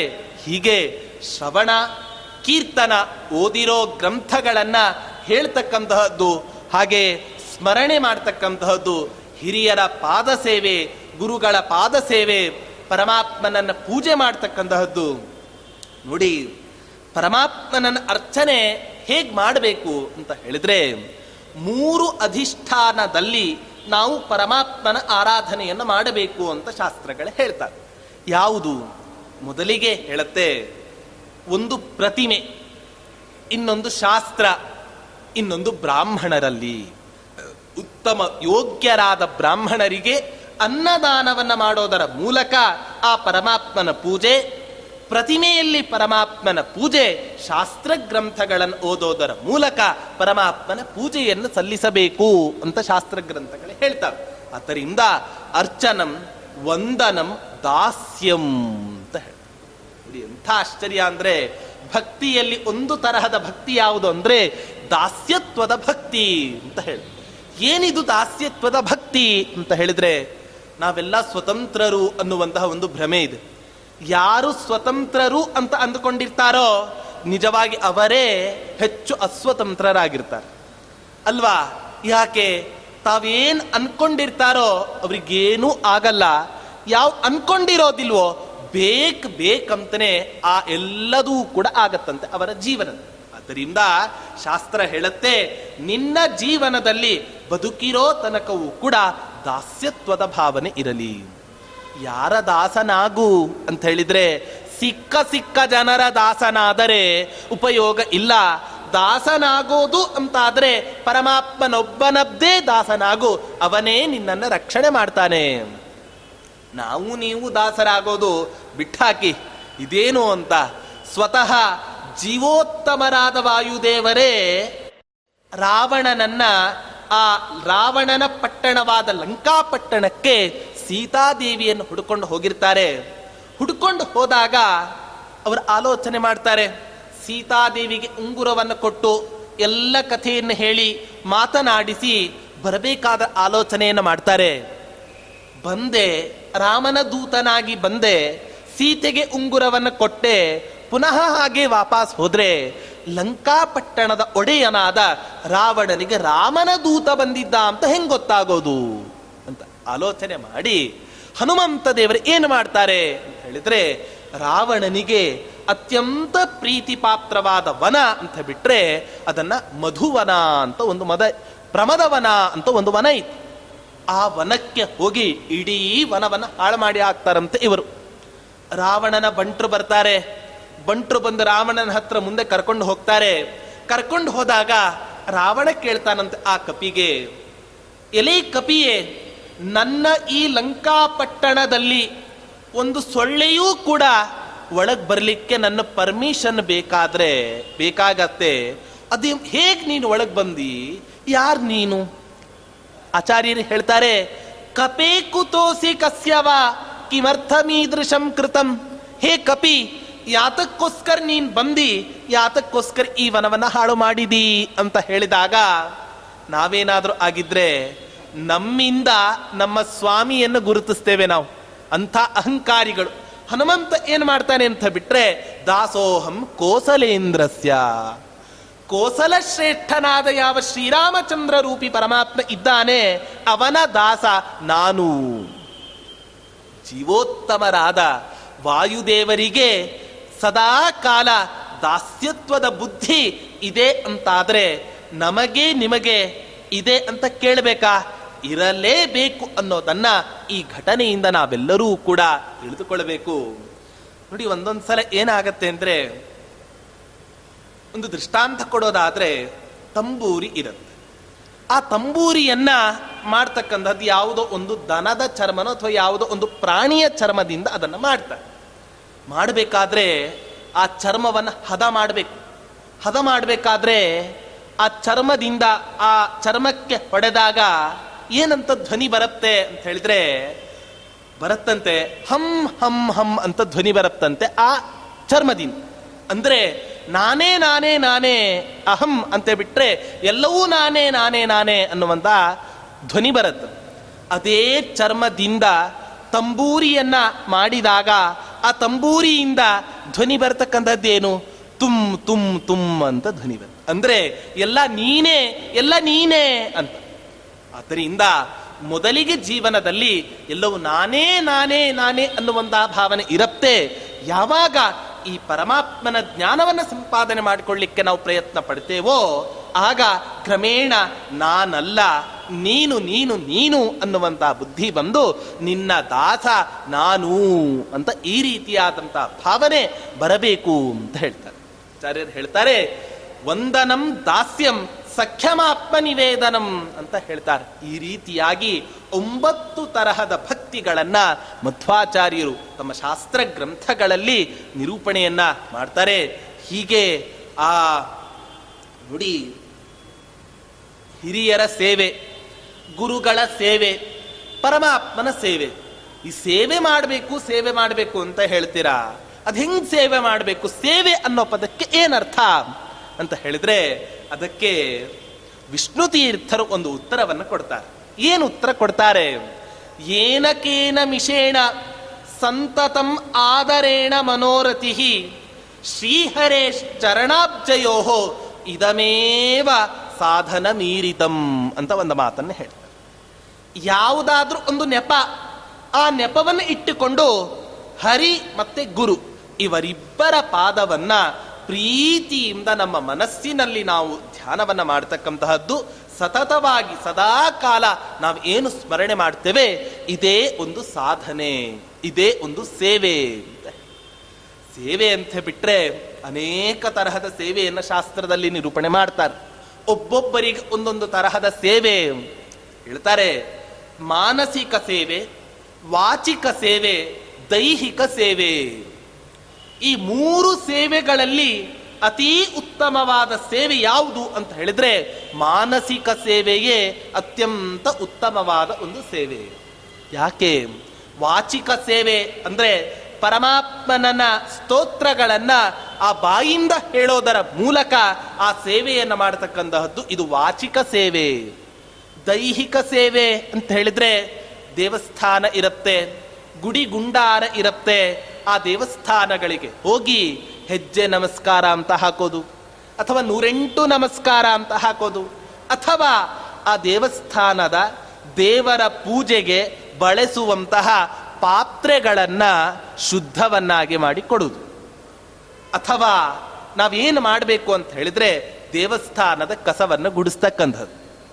ಎಂಥ ಆಶ್ಚರ್ಯ ಅಂದ್ರೆ ಶಾಸ್ತ್ರ ಹೇಳುತ್ತೆ ದೇವರ ಪೂಜೆಯನ್ನು ಯಾರು ಮಾಡ್ತಾರೋ, ಪೂಜೆಯನ್ನು ಮಾಡೋದ್ರಿಂದ ಅವರಿಗೆ ಎಷ್ಟು ಪುಣ್ಯ ದೊರಕತ್ತೋ ಅದಕ್ಕಿಂತಲೂ ಕೂಡ ಹೆಚ್ಚು ಪುಣ್ಯ ಈ ದೇವರ ಪೂಜೆಗೆ ಅನುಕೂಲ ಯಾರು ಮಾಡಿಕೊಡ್ತಾರೋ, ದೇವರ ಪೂಜೆಯ ಪಾತ್ರೆಯನ್ನು ಯಾರು ತೊಳೆದುಕೊಡ್ತಾರೋ, ಕಸವನ್ನು ಯಾರು ಗುಡಿಸ್ಕೊಡ್ತಾರೋ ಅವರಿಗೆ ಹೆಚ್ಚು ಪುಣ್ಯ. ಅದಕ್ಕೋಸ್ಕರವೇ ನೋಡಿ, ಹೆಂಡತಿಯರಿಗೆ ಶಾಸ್ತ್ರದಲ್ಲಿ ಯಾವ ಉಪಾಸನೆಯನ್ನು ಕೂಡ ವಿಧಾನ ಮಾಡಿಲ್ಲ. ಉಪಾಸನೆ ಇರೋದೆಲ್ಲವೂ ಕೂಡ ಯಾರಿಗೆ ಅಂತ ಬಿಟ್ರೆ ಬರೀ ಪುರುಷರಿಗೆ ಮಾತ್ರ. ದೇವರ ಪೂಜೆ ಮಾಡೋದು, ಸಾಲಿಗ್ರಾಮ ಮಾಡೋದು, ಎರಡು ಗಂಟೆ ಮೂಗು ಹಿಡ್ಕೊಂಡು ಕೂಡೋದು, ಇದೆಲ್ಲವೂ ಕೂಡ ಯಾರಿಗೆ? ಬರೀ ಪುರುಷರಿಗೆ ಮಾತ್ರ. ಸ್ತ್ರೀಯರಿಗೆ ಏನೇನೂ ಕೂಡ ಇಲ್ಲ. ಸ್ತ್ರೀಯರಿಗೆ ಹಾಗಾದ್ರೆ ಹಿಂಗೆ ಪುಣ್ಯ ಸಂಪಾದನೆ ಅಂತ ಹೇಳಿದ್ರೆ, ಗಂಡ ಮಾಡುವ ಪೂಜೆಗೆ ಅನುಕೂಲ ಮಾಡಿಕೊಟ್ರೆ ಸಾಕು, ಗಂಡ ಮಾಡುವ ಪೂಜೆಯ ಫಲವೇ ಅವಳಿಗೆ ದೊರಕಿ ಬಿಡತ್ತೆ ಎಂಥ ವಿಚಿತ್ರ ಅಂದರೆ ಶಾಸ್ತ್ರ ಹೇಳುತ್ತೆ ನೋಡಿ, ಗಂಡ ಮಾಡುವ ಪುಣ್ಯ ಹೆಂಡತಿಗೆ ಅರ್ಧ ಹೋಗಿಬಿಡತ್ತೆ. ಅದಕ್ಕೋಸ್ಕರವೇ ಅವಳಿಗೆ ಅರ್ಧಾಂಗಿ ಅಂತ ಆದರೆ ಗಂಡ ಮಾಡೋ ಪಾಪ ಮಾತ್ರ ಹೆಂಡತಿಗೆ ಒಂದೇ ಚೂರೇ ಚೂರು ಕೂಡ ಹೋಗೋದಿಲ್ಲ. ಇದು ಹೆಂಗಸರ ಒಂದು ವೈಶಿಷ್ಟ್ಯ. ಆದರೆ ಹೆಂಡತಿ ಮಾಡುವ ಸತ್ಕರ್ಮಗಳಿಂದ ಯಾವ ಪುಣ್ಯ ಬರುತ್ತೋ ಆ ಪುಣ್ಯ ಗಂಡನಿಗೆ ಚೂರೇ ಚೂರು ಕೂಡ ಬರೋದಿಲ್ಲ. ಆದರೆ ಹೆಂಡತಿ ಮಾಡುವ ಯಾವ ಪಾಪದ ಕೆಲಸ ಇದೆ, ಅದರಲ್ಲಿ ಅರ್ಧ ಪಾಪ ಗಂಡನಿಗೇನಾಗತ್ತೆ? ಟ್ರಾನ್ಸ್ಫರ್ ಆಗತ್ತೆ. ಎಂಥ ಸೌಭಾಗ್ಯರಿ ಸ್ತ್ರೀಯರದ್ದು ನಮ್ಮ ಶಾಸ್ತ್ರದಲ್ಲಿ. ಗಂಡ ಮಾಡೋ ಪುಣ್ಯ ಹೆಂಡತಿಗೆ ಬರುತ್ತೆ, ಆದರೆ ಹೆಂಡತಿ ಮಾಡಿರೋ ಪಾಪ ಮಾತ್ರ ಗಂಡಂದ್ರಿಗೆ ಬರುತ್ತೆ. ಪುಣ್ಯದ ಲವಲೇಶವೂ ಕೂಡ ಇಲ್ಲ ಅಂತ ಬಿಟ್ರೆ ನಮ್ಮ ಶಾಸ್ತ್ರದಲ್ಲಿ ಸ್ತ್ರೀಯರಿಗೆ ಕೊಟ್ಟ ಸ್ಥಾನಮಾನ ಎಷ್ಟು ಅನ್ನೋದನ್ನ ನಾವು ಊಹಿಸಿಕೊಳ್ಳಬೇಕು ಅಂತ ಹೇಳ್ತಾರೆ. ಆದ್ದರಿಂದ ಹೇಳ್ತಾರೆ ದೈಹಿಕವಾಗಿ ಪರಮಾತ್ಮನ ಸೇವೆಯನ್ನು ಮಾಡೋದು ಅಂತ ಹೇಳಿದ್ರೆ ದೇವಸ್ಥಾನದ ಗುಡಿಗುಂಡಾರಗಳನ್ನು ಗುಡಿಸೋದು ಅಥವಾ ನೆಲವನ್ನು ಒರೆಸೋದು, ಪೂಜಾ ಸಾಮಗ್ರಿಗಳನ್ನು ತೊಳೆಯೋದು ಅಥವಾ ಹೆಜ್ಜೆ ನಮಸ್ಕಾರ, ನೂರೆಂಟು ನಮಸ್ಕಾರ ಈ ರೀತಿಯಾಗಿ ದೈಹಿಕ, ವಾಚಿಕ, ಮಾನಸಿಕ ಅಂತ ಒಟ್ಟು ಮೂರು ತರಹದ ಸೇವೆಗಳನ್ನ ಶಾಸ್ತ್ರದಲ್ಲಿ ನಿರೂಪಣೆಯನ್ನು ಮಾಡ್ತಾರೆ. ಆದರೆ ಈ ಮೂರು ಸೇವೆಗಳಲ್ಲಿಯೂ ಕೂಡ ತುಂಬಾ ಪ್ರಧಾನವಾದ ಸೇವೆ, ಅದು ಮಾನಸಿಕ ಸೇವೆ. ಯಾಕೆ? ವಾಚಿಕ ಪರಮಾತ್ಮ ಬಾಯಿ ಕಿತ್ಕೊಂಡ ಅಂದ್ರೆ ಮಾತಾಡ್ಲಿಕ್ಕಾಗತ್ತಾ? ಸ್ತೋತ್ರ ಹೇಳಲಿಕ್ಕಾಗತ್ತಾ? ಇಲ್ಲ. ದೈಹಿಕ ದೇಹದಲ್ಲಿ ಕಾಲು ಮುರ್ಕೊಂಡ, ಕೈ ಮುರ್ಕೊಂಡ ಪರಮಾತ್ಮನ ಸೇವೆ ಸೇವೆಯನ್ನು ಮಾಡ್ಲಿಕ್ಕಾಗತ್ತಾ? ಅದರಿಂದ ದೈಹಿಕ ಸೇವೆ, ವಾಚಿಕ ಸೇವೆ, ಈ ಎರಡು ಸೇವೆಗಳಿಗಿಂತಲೂ ಕೂಡ ಉತ್ತಮವಾದ ಸೇವೆ ಯಾವುದು ಅಂತ ಬಿಟ್ರೆ ಶಾಸ್ತ್ರಗಳಲ್ಲಿ ನಿರೂಪಣೆಯನ್ನು ಮಾಡ್ತಾರೆ, ಮಾನಸಿಕ ಸೇವೆಯೇ ತುಂಬ ಮುಖ್ಯವಾದ ಸೇವೆ ಅಂತ ಹೇಳ್ತಾರೆ. ಮನಸ್ಸು ಕಿತ್ಕೊಳ್ಳಿಕ್ಕಾಗೋದಿಲ್ಲ, ಅದನ್ನ ಕಿತ್ಕೊಳ್ಳೋದು ಸತ್ತಾಗಲೇ ಕಿತ್ಕೊಳ್ಳೋದು. ಸಾಯೋ ತನಕ ನಿಮಗೆ ಪರಮಾತ್ಮ ಮನಸ್ಸನ್ನ ಕೊಟ್ಟಿರ್ತಾನೆ, ಆದ್ದರಿಂದ ಬಾಯಿಂದ ಹೇಳಲಿಕ್ಕಾಗದೆ ಹೋದ್ರೆ ಏನ್ರಿ? ಕೈಕಾಲಿಂದ ಪರಮಾತ್ಮನಿಗೆ ನಮಸ್ಕಾರ ಮಾಡ್ಲಿಕ್ಕಾಗದೆ ಹೋದ್ರೆ ಏನ್ರಿ? ಮನಸ್ಸಂತೂ ಕೊಟ್ಟೆ ಕೊಟ್ಟಿರ್ತಾನೆ, ನಿರ್ಮಲವಾದ ಮನಸ್ಸಿನಿಂದ ಆ ಪರಮಾತ್ಮನ ಧ್ಯಾನವನ್ನ ಮಾಡಿ. ನಾವೆಲ್ಲ ಧ್ಯಾನ ಮಾಡ್ತೇವೆ. ಯಾವಾಗ ಅಂತ ಹೇಳಿದ್ರೆ ಸಂಕಟ ಬಂದಾಗ ವೆಂಕಟರಮಣ ಅಂತ ಹೇಳಿದ್ರೆ. ಯಾವಾಗ ಪರಮಾತ್ಮನ ಧ್ಯಾನವನ್ನ ಮಾಡ್ತೇವೆ ಅಂತ ಹೇಳಿದ್ರೆ ಯಾವಾಗ ನಮಗ್ ಜೀವನದಲ್ಲಿ ದುಃಖ ಬರುತ್ತೋ ಆಗ ಪರಮಾತ್ಮನ ಧ್ಯಾನವನ್ನ ಮಾಡಿ ಕಷ್ಟ ತೀರ್ಲಿಕ್ಕೆ ಪುರುಸುತ್ತಿಲ್ಲ, ಅವ ಯಾರೋ ಅನ್ನುವಷ್ಟರ ಮಟ್ಟಿಗೆ ಆ ಪರಮಾತ್ಮನನ್ನು ನಾವು ಮರೀತೇವೆ. ನಮಗೂ ಕೂಡ ವೈರಾಗ್ಯ ಇದೆ, ಜ್ಞಾನ ಇದೆ, ಭಕ್ತಿ ಇದೆ. ಅದ್ರ ಎಂಥ ವೈರಾಗ್ಯ, ಇಂಥ ಜ್ಞಾನ ಇದೆ ನಮಗೆ ಅಂತ ಹೇಳಿದ್ರೆ, ನಾವೆಲ್ಲ ಪೂಜೆ ಮಾಡಬೇಕಾದ್ರೆ ಹೇಳೇ ಹೇಳ್ತೇವೆ ಪ್ರತಿನಿತ್ಯ. ಹೇಳ್ತೇವಷ್ಟೇ ತಲೆಯಿಂದ ತಲೆ, ಮನಸ್ಸಿಗಂತೂ ಬರೋದೇ ಇಲ್ಲ. ಏನು ಮಾಡ್ತೇವೆ ಪ್ರತಿನಿತ್ಯ ಪೂಜೆ ಮಾಡಬೇಕಾದ್ರೆ? ಜ್ಞಾನ ಭಕ್ತಿ ವೈರಾಗ್ಯಾದಿ ಸಿದ್ಧ್ಯರ್ಥಂ ಕಲಶ ಪೂಜೆನೋ, ಇನ್ಯಾವುದೋ ಪೂಜೆನೋ ಮಾಡ್ತೇನೆ ಅಂತ ನಾವೆಲ್ಲ ಸಂಕಲ್ಪವನ್ನ ಮಾಡ್ತೇವೆ. ಆದರೆ ದಾಸರಾಯರು ಹೇಳ್ತಾರೆ ಪರಮಾತ್ಮನ ಹತ್ರ ಕೇಳ್ಕೊಳ್ಳೋದಾದ್ರೆ ಜ್ಞಾನ ಭಕ್ತಿಗಳನ್ನು ಕೇಳ್ಕೊಳ್ಳೇಬೇಡ. ನಮ್ಮ ಸಂಕಲ್ಪ ಹೇಗಾಗಿದೆ ಅಂದರೆ ಜ್ಞಾನ ಭಕ್ತಿಗಳಲ್ಲಿ ವೈರಾಗ್ಯವನ್ನು ಕೊಟ್ಟು ಉಳಿದ ವಿಷಯದಲ್ಲಿ ನಮ್ಮ ಆಸಕ್ತಿಯನ್ನು ಕೊಡು ಅಂತ ನಾವೆಲ್ಲ ಸಂಕಲ್ಪ ಮಾಡ್ತಾ ಇದ್ವಿ. ಜ್ಞಾನಭಕ್ತಿ ವೈರಾಗ್ಯಾದಿ ಸಿದ್ಧಾರ್ಥಂ ಅಂತ ಹೇಳಿದ್ರೆ ಜ್ಞಾನ ಮತ್ತು ಭಕ್ತಿಗಳಲ್ಲಿ ವೈರಾಗ್ಯವನ್ನು ಕೊಟ್ಟು ಉಳಿದ ವಿಷಯದಲ್ಲಿ ನಮಗೆ ಆಸಕ್ತಿಯನ್ನು ಕೊಡು. ಅದಕ್ಕೆ ದಾಸರಾಯರು ಹೇಳ್ತಾರೆ, ಪರಮಾತ್ಮ ನನಗೆ ಕೊಡೋದಾದರೆ ಜ್ಞಾನವೂ ಬೇಡ, ಭಕ್ತಿಯೂ ಬೇಡ, ಕೊಡೋದಾದರೆ ಮೊದಲು ವೈರಾಗ್ಯವನ್ನು ಕೊಡು. ದಾಸರಾಯರು ಹೇಳ್ತಾರೆ, ಏನು ಒಲ್ಲೆ ಹರಿಯೇ ನಿನ್ನ ಸ್ತುತಿಸಿ ಕೇಳುವುದು, ಜ್ಞಾನ ಭಕ್ತಿ ಕೊಡೋ ಯಮಗಿದೊಂದೇ ದೊಡ್ಡ ಮೊದಲು ಜ್ಞಾನ ಭಕ್ತಿ ಕೇಳಿದ್ರ ದಾಸರು? ಇಲ್ಲ, ಏನೂ ಒಲ್ಲೆ ಅಂದ್ರೆ ಯಾವದು ಕೂಡ ಬೇಡ ಅಂತ ಹೇಳೋದರ ಮೂಲಕ ಮೊದಲು ವೈರಾಗ್ಯವನ್ನ ಪ್ರಾರ್ಥನೆ ಮಾಡ್ತಾರೆ ದಾಸರಾಯರು. ಅದರಿಂದ ವೈರಾಗ್ಯ ಇಲ್ಲದ ಜ್ಞಾನ ಮತ್ತೆ ಭಕ್ತಿ ಅದು ಹೇಗೆ ಅಂತ ಹೇಳಿದ್ರೆ ಶಾಸ್ತ್ರದಲ್ಲಿ ಹೇಳ್ತಾರೆ, ತೂತಾದ ಮಡಿಕೆ, ಅದರಲ್ಲಿ ನೀರು ತುಂಬಿದ್ರೆ ಕ್ಷಣಕಾಲ ತುಂಬಿದಂತೆ ಇರತ್ತೆ. ಪುನಃ ಐದು ನಿಮಿಷ ಬಿಟ್ಟೋದ್ರೆ ಮಾಯ, ಅದರಂತೆ ನಮ್ಮದು ಕೂಡ ಆಗತ್ತೆ. ಆದ್ದರಿಂದ ಪರಮಾತ್ಮನ ಹತ್ತಿರ ಬೇಡ್ಕೊಳ್ಳೋದು ಅಂತಾದ್ರೆ ಮೊದಲು ಏನು ಬೇಡ್ಕೊ ಅಂತ ಬಿಟ್ಟರೆ ವೈರಾಗ್ಯವನ್ನು ಕೊಡು, ಕೊಟ್ಟಾದ ಮೇಲೆ ನಿನ್ನ ಜ್ಞಾನ, ನಿನ್ನ ಭಕ್ತಿ ಕೊಡು, ಆಗ ಅದು ನನ್ನಲ್ಲಿ ಉಳಿಯಲಿಕ್ಕೆ ಸಾಧ್ಯ.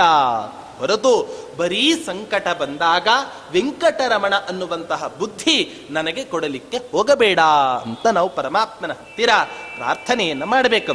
ಹೀಗೆ ಇಂತಹ ಉತ್ತಮವಾದ ಭಾರೀ ದೊಡ್ಡ ಸೇವೆ, ಇಂಥ ದೊಡ್ಡ ಸೇವೆಯನ್ನು ಮಾಡಿದಂತಹ ಮಹಾನುಭಾವರು ಯಾರು ಅಂತ ಹೇಳಿದ್ರೆ ಒಂದು ಅಪ್ಪಣ್ಣಾಚಾರ್ಯರು, ಇನ್ನೊಂದು ಕೃಷ್ಣಾವಧೂತರು. ರಾಘವೇಂದ್ರ ಸ್ತೋತ್ರವನ್ನು ಬರೆದಂತಹ ಮಹಾನುಭಾವರು ಅಪ್ಪಣ್ಣಾಚಾರ್ಯರು. ಇವತ್ತಿಗೂ ಕೂಡ ಆಶ್ಚರ್ಯ ಅಂತ ಹೇಳಿದ್ರೆ ಒಬ್ಬ ಗೃಹಸ್ಥರು ಅಪ್ಪಣ್ಣಾಚಾರ್ಯರು. ಅವರು ಆ ರಾಯರ ಸ್ತೋತ್ರವನ್ನು ಬರೆದರೂ ಕೂಡ, ಇವತ್ತಿಗೂ ಕೂಡ ಸನ್ಯಾಸಿಗಳೂ ಸಮೇತ ಆ ರಾಯರ ಸ್ತೋತ್ರವನ್ನು ಪಾರಾಯಣ ಮಾಡ್ತಾರೆ ಅಂತ ಹೇಳಿದ್ರೆ ಅವರಿಗೆಷ್ಟು ಮಹತ್ವ, ಅವರು ರಚನೆ ಮಾಡಿದ ಆ ಸ್ತೋತ್ರಕ್ಕೆ ಇಷ್ಟು ಮಹತ್ವ. ಅದು ಯಾಕಷ್ಟು ಮಹತ್ವ ಬರ್ಲಿಕ್ಕೆ ಕಾರಣ ಆಯ್ತು ಆ ರಾಯರ ಸ್ತೋತ್ರಕ್ಕೆ ಅಂತ ಹೇಳಿದ್ರೆ, ಪಾಪ ಬೃಂದಾವನ ಜೀವನ ಪೂರ್ತಿ ರಾಯರ ಜೊತೆಯಲ್ಲಿ ಇದ್ದ ಆ ಅಪ್ಪಣ್ಣಾಚಾರ್ಯರು ವಿಧಿಯ ಆಟ ಹೇಗಿರುತ್ತೆ ನೋಡಿ, ಕೊನೆ ಕಾಲಕ್ಕೆ ರಾಯರಿಂದ ದೂರ ಆಗ್ಬಿಟ್ಟಿರ್ತಾರೆ, ಬಿಚ್ಚಾಲೆ ಕ್ಷೇತ್ರದಲ್ಲಿ ಇರ್ತಾರೆ. ಕ್ಷೇತ್ರದಲ್ಲಿದ್ದಾಗ ನಾಳೆ ರಾಯರ ಬೃಂದಾವನ ಪ್ರವೇಶ. ಗೊತ್ತಾಗ್ಲಿಕ್ಕೆ ಪುರುಸುತ್ತಿಲ್ಲ. ತುಂಗಭದ್ರೆಯ ಆ ಪ್ರವಾಹದಲ್ಲಿ ನಡೆದುಕೊಂಡು ಬರ್ತಾರೆ. ಅವರ ಬಾಯಿಂದ ಈ ಸ್ತೋತ್ರ ಹೊರಟಿದೆ. ಬಂದು ಆ ಕ್ಷೇತ್ರದಲ್ಲಿ ನೋಡ್ತಾರೆ, ಮಂಚಾಲೆ ಕ್ಷೇತ್ರದಲ್ಲಿ ರಾಯರ ಬೃಂದಾವನ ಮುಗುದೇ ಹೋಗಿಬಿಟ್ಟಿರುತ್ತೆ. ಅಲ್ಲಿ ನಿಲ್ತಾರೆ. ಕೊನೆಗೆ ಆ ಸ್ತೋತ್ರವನ್ನು ನಿಲ್ಬೇಕಾದ್ರೆ ನಿಂತು ಬಿಡತ್ತೆ ಆ ಸ್ತೋತ್ರ. ನಿಂತ ತಕ್ಷಣವೇ ರಾಯರೇ ಆ ಬೃಂದಾವನದಿಂದ ನುಡಿತಾರೆ, ಸಾಕ್ಷಿ ಹಯಾಸ್ಯೋತ್ರಹಿ. ಈ ಸ್ತೋತ್ರಕ್ಕೆ ಸಾಕ್ಷಿ ಯಾರು ಅಂತ ಹೇಳಿದ್ರೆ, ಹಯಗ್ರೀವರೂಪಿ ಪರಮಾತ್ಮನೇ ಈ ಸ್ತೋತ್ರಕ್ಕೆ ಸಾಕ್ಷಿ. ನಮಗೆಲ್ಲ ಆಶ್ಚರ್ಯ. ರಾಯರು ಯಾರನ್ನು ಉಪಾಸನೆ ಮಾಡ್ತಾ ಇದ್ರು? ರಾಮಚಂದ್ರ ದೇವರ ಉಪಾಸಕರು. ಅದರಿಂದ ಈ ಸ್ತೋತ್ರಕ್ಕೆ ಸಾಕ್ಷಿ ಯಾರನ್ನ ಅಂತ ಹೇಳ್ಬೇಕಾಯ್ತು? ರಾಮಚಂದ್ರನೇ ಸಾಕ್ಷಿ ಅಂತ ಹೇಳ್ಬೇಕು. ಅದು ಬಿಟ್ಟು ಹಯಗ್ರೀವ ದೇವರನ್ನ ಯಾಕೆ ಸಾಕ್ಷಿ ಅಂತ ಹೇಳಿದ್ರು ಅಂದ್ರೆ ಆ ಬೃಂದಾವನ ಪ್ರವೇಶ ಮಾಡಿ ಒಳಗೆ ಕುಳಿತುಕೊಂಡಾಗ ರಾಯರು ತುಳಸಿ ಮಣಿಯಿಂದ ಹಯಗ್ರೀವ ಮಂತ್ರವನ್ನು ಜಪ ಮಾಡ್ತಾ ಇದ್ರು ಆ ಕಾಲದಲ್ಲಿ. ಅದಕ್ಕೋಸ್ಕರ ಈ ಸ್ತೋತ್ರಕ್ಕೆ ಅಪ್ಪಣ್ಣಾಚಾರ್ಯರು ಯಾವ ಸ್ತೋತ್ರವನ್ನು ನಿರ್ಮಾಣ ಮಾಡಿದ್ದಾರೆ, ಈ ಸ್ತೋತ್ರಕ್ಕೆ ಸಾಕ್ಷಿ ಯಾರು ಅಂತ ಹೇಳಿದ್ರೆ ಹಯಗ್ರೀವ ರೂಪಿ ಪರಮಾತ್ಮನೇ ಈ ಸ್ತೋತ್ರಕ್ಕೆ ಸಾಕ್ಷಿ ಅಂತ ಈ ಕಾರಣಕ್ಕೋಸ್ಕರ ಆ ಪರಮಾತ್ಮ ಸಾಕ್ಷಿ ಅಂತ ಹೇಳಿದ್ರು. ಅಂಥ ಪರಮ ಪವಿತ್ರವಾದ ಸ್ತೋತ್ರ, ಆ ರಾಯರ ಸ್ತೋತ್ರವನ್ನು ರಚನೆ ಮಾಡಿದ ಮಹಾನುಭಾವರು ಈ ಅಪ್ಪಣ್ಣಾಚಾರ್ಯರು. ಅಂತಹ ದೊಡ್ಡ ಸಾಧಕರಲ್ಲಿ ಈ ಕೃಷ್ಣಾವಧೂತರು ಕೂಡ ಒಬ್ಬರು. ಇಂಥ ನೋಡಿ ಒಬ್ಬೊಬ್ಬರಿಗೆ ಜೀವನದಲ್ಲಿ ವೈರಾಗ್ಯ ಬರಲಿಕ್ಕೆ ಒಂದು ಕ್ಷಣ ಸಾಕಂತ. ಏನೇನೋ ಕೆಟ್ಟ ಕೆಲಸವನ್ನೆಲ್ಲ ಮಾಡಿರ್ತಾರೆ, ಯಾವುದೋ ಒಂದೇ ಒಂದು ಕ್ಷಣ ಅವರ ಇಡೀ ಜೀವನದ ದಿಕ್ಕನ್ನೇ ಬದಲಿಸಿ ಬಿಡತ್ತೆ ಇಂಥ ಸಾಧಕರನ್ನು ಮಾಡಿಲ್ವಾ? ಆ ದಾಸರಾಯರ ಹಾಡನ್ನು ಹಾಡ್ಕೊಂಡು ಹೋಗ್ತಾ ಇರ್ತಾರೆ. ಮಂಚ ಬಾರದು, ಮಡದಿ ಬಾರಳು, ಕಂಚು ಕನ್ನಡಿ ಬಾರಳು. ಆದ್ದರಿಂದ ಸತ್ತೋದ್ಮೇಲೆ ಮಂಚವೂ ಬರದು, ಮಡದಿಯೂ ಬರದು, ಏನೂ ಬರೋದಿಲ್ಲ. ಇದ್ದಷ್ಟು ದಿನ ಒಳ್ಳೆ ಕೆಲಸ ಮಾಡು ತಂಪಾಡಿಗೆ ತಾವು ದಾಸರಾಯರು ಹಾಡ್ಕೊಂಡು ಹೋದ್ರೆ ವೈರಾಗ್ಯವನ್ನ ಸಂಪಾದನೆ ಮಾಡಿಕೊಂಡು ಎಂಥ ಸಾಧನೆಯನ್ನು ಮಾಡಿಕೊಂಡವರು. ಅದರಿಂದ ವಿಷ್ಣು ತೀರ್ಥರು. ಅದರಿಂದ ಅಂತಹ ಈ ಕೃಷ್ಣ ಮುದ್ದು ಕೃಷ್ಣನಿಗೂ ಕೂಡ ಮೂವತ್ತೆರಡು ವರ್ಷದ ತನಕ ಚೂರೇ ಚೂರು ಕೂಡ ಸದಾಚಾರದ ಗಂಧ ಗಾಳಿಯೇ ಇಲ್ಲಂತೆ ಇವರಿಗೆ ಇವರಿಗೆ ಅಪ್ಪಣ್ಣಾಚಾರ್ಯರು ಸ್ವಪ್ನದಲ್ಲಿ ಬಂದು ಹೇಳ್ತಾರಂತೆ, ಹೇಳಿದರೂ ಕೇರ್ ಮಾಡೋದು. ಎರಡನೇ ಸಲ ಸ್ವಪ್ನದಲ್ಲಿ ಬರ್ತಾರ ಪರಮಾತ್ಮ ಉದ್ಧರಿಸ್ಲಿಕ್ಕೆ ಬಂದ ಅಂತ ಹೇಳಿದ್ರೆ, ನಾನು ಉದ್ಧಾರ ಆಗೋದಿಲ್ಲ ಅಂತ ನೀವು ಹೇಳಲಿಕ್ಕಿಲ್ವೇ ಇಲ್ಲ ಪರಮಾತ್ಮ ತಾನೇ ಅವನ ಅಧೀನಕ್ಕೆ ತೆಗೆದುಕೊಂಡು, ಏನ ಉದ್ಧರಾಮಿ ನಿನ್ನನ್ನು ನಾನು ಉದ್ಧರಿಸ್ತೇನೆ ಅಂತ ಪರಮಾತ್ಮ ಕೈಯನ್ನು ಹಿಡ್ಕೋತಾನಂತ ಭಕ್ತನ ಕೈಯನ್ನು. ಎರಡನೇ ಸಲ ಸ್ವಪ್ನದಲ್ಲಿ ಬಂದು, ಆ ಕೃಷ್ಣಾವಧೂತರಿಗೆ ಉಪದೇಶವನ್ನು ಕೊಡ್ತಾರಂತೆ. ಕೃಷ್ಣ ಮಂತ್ರ, ವೇದವ್ಯಾಸ ಮಂತ್ರಗಳನ್ನ ಆ ಕೃಷ್ಣಾವಧೂತರಿಗೆ ಸ್ವಪ್ನದಲ್ಲಿ ಬಂದು ಉಪದೇಶವನ್ನು ಕೊಡ್ತಾರಂತೆ ಅಪ್ಪಣ್ಣಾಚಾರ್ಯ. ಉಪದೇಶವನ್ನ ಮಾಡಿ ಕೊನೆಗೆ ರಾಯರ ಆ ಮಂತ್ರಗಳ ಪಾರಾಯಣ ಮಾಡ್ತಾ ಮಾಡ್ತಾ ರಾಯರ ಸ್ತೋತ್ರವನ್ನು ಉಪದೇಶ ಮಾ ಉಪದೇಶವನ್ನು ಪಡೆದುಕೊಂಡು ಪ್ರತಿನಿತ್ಯ ರಾಯರ ಸ್ತೋತ್ರವನ್ನು ಪಾರಾಯಣ ಮಾಡ್ತಾ ಇದ್ರಂತೆ ಇವರು. ಎಂಥ ಒಂದು ವಿಚಿತ್ರ ಅಂದರೆ ಒಂದು ದಿನ ಸ್ವಪ್ನದಲ್ಲಿ ಬಂದು ಒಬ್ಬ ಯತಿಗಳು ಆದೇಶವನ್ನು ಕೊಡ್ತಾರ. ಏನಂತ ಆದೇಶ ಕೊಡ್ತಾರೆ? ಪರಮಾತ್ಮ ಸರ್ವೋತ್ತಮ, ಮುಖ್ಯ ಪ್ರಾಣ ದೇವರು ಜೀವೋತ್ತಮರು ಇವರಿಬ್ಬರ ಉಪಾಸನೆಯನ್ನ ಜೀವನದ ಕೊನೆಯ ತನಕವೂ ಕೂಡ ಮಾಡು. ಇಂಥ ಒಂದು ಮಾತು ಕನಸಿನಲ್ಲಿ ಬಂದು ರಾಯರೇ ಹೇಳ್ತಾರೆ, ಕೃಷ್ಣಾಮಧೂತರೇ ಹೇಳ್ತಾರೆ, ಏವಂ ಕತಿಪಯೇ ಕಾಲೇ ಸ್ವಪ್ನೇ ಯದಾಹ ಗೋಪ್ಯತ್ವ ತದ್ವಕ್ತುಂ ನಹಿ ಸಾಂಪ್ರತಂ ಅಂತ ಒಂದು ಮಾತನ್ನು ಹೇಳ್ತಾರೆ. ಸ್ವಪ್ನದಲ್ಲಿ ರಹಸ್ಯವಾದ ತತ್ವಗಳನ್ನು ಉಪದೇಶ ಕೊಡ್ತಾರೆ. ಅದರದ್ದು ಹೇಳಲಿಕ್ಕೆ ನನ್ನ ಕೈಯಿಂದ ಆಗ್ತಾ ಇಲ್ಲ, ಅತ್ಯಂತ ರಹಸ್ಯವಾದದ್ದು. ಅದರಿಂದ ಹೇಳ್ತಾರ ನೋಡಿ, ಜೀವನದಲ್ಲಿ ಬದುಕಿದ್ದಾಗ ಆಂಜನೇಯನ ಉಪಾಸನೆಯನ್ನ ಸಾಯೋ ತನಕವೂ ಕೂಡ ಬಿಡಬಾರದು ಅಂತ. ಯಾಕೆ ಬಿಡಬಾರ್ದು? ಈ ಆಂಜನೇಯ ಎಲ್ಲ ಹೋದ್ರೂ ಕೂಡ ಒಂಥರ ಶನಿ ಇದ್ದಾಗಿ ಇವನು ಎಲ್ಲ ಹೋದ್ರೂ ಕೂಡ ಶನಿ ನಮ್ಮನ್ನು ಯಾವ ರೀತಿ ಬಿಡೋದಿಲ್ವೋ, ಆಂಜನೇಯನನ್ನು ನೀವು ಬಿಡ್ತೇವಿ ಅಂದ್ರೂ ಕೂಡ ಅವ ಬಿಡಲ್ಲ. ಅವ ಬಿಟ್ಟ ಅಂದ್ರೆ ನೀವು ಸತ್ತಾಗೆ ಅಷ್ಟೇ. ಉಸಿರನ್ನು ಕೊಡ್ತಕ್ಕಂತಹ ಮಹಾನುಭಾವ ಯಾರು ಅಂದ್ರೆ ಆಂಜನೇಯ. ಅವ ನೀವು ಅವನನ್ನು ಬಿಟ್ಟರೂ ಕೂಡ ಅವ ಮಾತ್ರ ನಿಮ್ಮನ್ನ ಬಿಡೋದೇ ಇಲ್ಲ ಅಂತ. ಅದಿಷ್ಟು ನಮ್ಮನ್ನ ಕಾಪಾಡ್ತಾನೆ ಆ ಆಂಜನೇಯ ಅಂತ ಹೇಳಿದ್ರೆ, ನೋಡಿ ಆಚಾರ್ಯರು ಹೇಳ್ತಾರೆ, ಪ್ರತಿನಿತ್ಯ ನಾವು ಎಷ್ಟೆಷ್ಟೋ ಕೆಟ್ಟ ಕೆಟ್ಟ ಕೆಲಸಗಳನ್ನೆಲ್ಲ ಮಾಡ್ತೀವಿ. ಕೆಟ್ಟ ಕೆಲಸ ಬೇರೆ ಸಮಯದಲ್ಲಿ ಬಿಡಿ. ದೇವರ ಪೂಜೆಯನ್ನು ಮಾಡಬೇಕಾದ್ರೂ ಕೂಡ ಮಣಿ ಅಷ್ಟೇ ಮೇಲೆ ಕೆಳಗೆ ಹೋಗ್ತಿರತ್ತೆ. ಮನಸ್ಸಿನೆಲ್ಲೋ ಪರಮಾತ್ಮ ಇಟ್ಟು ಬಿಟ್ಟಿರ್ತಾರೆ. ಆದ್ದರಿಂದ ಹೇಳ್ತಾರೆ, ಮಾಡುವ ಸತ್ಕರ್ಮಗಳಲ್ಲಿ, ಮಾಡುವ ಜಪ ತಪಸ್ಸಿನಲ್ಲಿ ಯಾವುದಾದರೂ ಕೂಡ ಅಶುದ್ಧವಾದ ಭಾಗ ಇತ್ತು ಅಂತಾದರೆ, ಆ ಭಾಗವನ್ನು ತೆಗೆದಿಟ್ಟು ಬರೀ ಶುದ್ಧವಾದ ಭಾಗವನ್ನ ಪರಮಾತ್ಮನಿಗೆ ಸಮರ್ಪಣೆ ಮಾಡುವಂತಹ ವ್ಯಕ್ತಿ ಅಂತ ಬಿಟ್ಟರೆ ಅದು ಮುಖ್ಯ ಪ್ರಾಣದೇವರು ಒಬ್ಬರೇ ಬೇರೆ ಯಾರಿಗೂ ಕೂಡ ಅಂಥ ಸಾಮರ್ಥ್ಯ ಇಲ್ಲ. ಆದ್ದರಿಂದ ಅಂಥ ಮುಖ್ಯ ಪ್ರಾಣದೇವರ ಉಪಾಸನೆ ಪರಮಾತ್ಮನ ಸರ್ವೋತ್ತಮತ್ವವನ್ನು ವಿಷ್ಣೋ ಸರ್ವೋತ್ತಮತ್ವಂಚ ಸರ್ವದಾ ಪ್ರತಿಪಾದಯ. ಪರಮಾತ್ಮನ ಸರ್ವೋತ್ತಮತ್ವವನ್ನು ಸದಾ ಕಾಲವೂ ಕೂಡ ನೀನು ಧ್ಯಾನವನ್ನು ಮಾಡ್ತಾ ಇರು ಅಂತ ಹೇಳಿ ಉಪದೇಶವನ್ನು ಕೊಟ್ಟು ಹೋಗ್ತಾರಂತೆ. ಹೀಗೆ ಆ ರಾಯರ ಅನುಗ್ರಹಕ್ಕೆ ಪಾತ್ರರಾದಂಥ ಒಬ್ಬ ದೊಡ್ಡ ಮಹಾ ಮೇಧಾವಿಗಳು ಮಹಾದೊಡ್ಡ ಸಾಧಕರು ಅಂತ ಹೇಳಿದ್ರೆ ಅದು ಕೃಷ್ಣಾವಧೂತರು. ಅಂತಹ ಕೃಷ್ಣಾವಧೂತರೇ ರಾಯರನ್ನ ಉದ್ದೇಶಿಸಿಕೊಂಡು ಬರೆದ ಒಂದು ಗ್ರಂಥ ಯಾವುದು ಅಂದರೆ ರಾಘವೇಂದ್ರ ತಂತ್ರ ಅನ್ನುವಂತಹ ಒಂದು ಗ್ರಂಥ ಅಂತ ಹೇಳ್ತಾರೆ ಟೈಮ್ ಎಷ್ಟಾಯ್ತು? ರಾಘವೇಂದ್ರ ತಂತ್ರ ಅನ್ನುವಂತಹ ಒಂದು ಗ್ರಂಥವನ್ನ ಬರೆದುಕೊಟ್ಟಿದ್ದಾರೆ. ಹದಿನೈದು ಪಟಲಗಳಿದೆ ಹದಿನೈದು ಪಟಲಗಳಿದೆ ಈ ರಾಘವೇಂದ್ರ ತಂತ್ರದಲ್ಲಿ. ನೋಡಿ ಅದರಲ್ಲಿ ಒಂದೊಂದು ಪಟಲದಲ್ಲಿಯೂ ಕೂಡ ಒಂದೊಂದು ವೈಶಿಷ್ಟ್ಯವನ್ನ ನಿರೂಪಣೆ ಮಾಡಿದ್ದಾರೆ ಈ ಕೃಷ್ಣಾವಧೂತರು. ಅದರಲ್ಲಿ ಮೂರನೇ ಪಟಲಕ್ಕೆ ರಾಘವೇಂದ್ರ ಹೃದಯ ಅಂತ ಆ ಪಟಲಕ್ಕೆ ಹೆಸರು. ಏನಿದು ಅಂತ ಹೇಳಿದ್ರೆ ನಾವೆಲ್ಲ ಕೇಳ್ತೇವೆ. ಆದಿತ್ಯ ಹೃದಯ, ಮದುವೆ ಆಗದೆ ಹೋದ್ರೆ ಲಕ್ಷ್ಮೀ ಹೃದಯ, ಇಂಥ ಅನೇಕ ಹೃದಯಗಳನ್ನ ನಾರಾಯಣ ಹೃದಯ ಅಂತೆಲ್ಲ ಪಾರಾಯಣ ಮಾಡ್ತೀವಿ. ಹಾಗೆ ರಾಘವೇಂದ್ರ ಹೃದಯ ಅಂತ. ಏನು ಈ ಪಟಲದಲ್ಲಿ ಏನು ನಿರೂಪಣೆ ಮಾಡಿದ್ದಾರೆ? ಗುರುಗಳ, ರಾಯರ ಹಿಂದಿನ ಅವತಾರ, ಆ ಅವತಾರದಲ್ಲಿ ಮಾಡಿದ ಪರಮಾತ್ಮನ ಉಪಾಸನೆಯ ರೀತಿ, ಕ್ರಮ ಇದೆಲ್ಲವನ್ನೂ ಕೂಡ ಆ ಕೃಷ್ಣಾವಧೂತರು ರಾಘವೇಂದ್ರ ತಂತ್ರದ ಮೂರನೇ ಪಟಲದಲ್ಲಿ ನಿರೂಪಣೆಯನ್ನ ಮಾಡಿಕೊಟ್ಟಿದ್ದಾರೆ.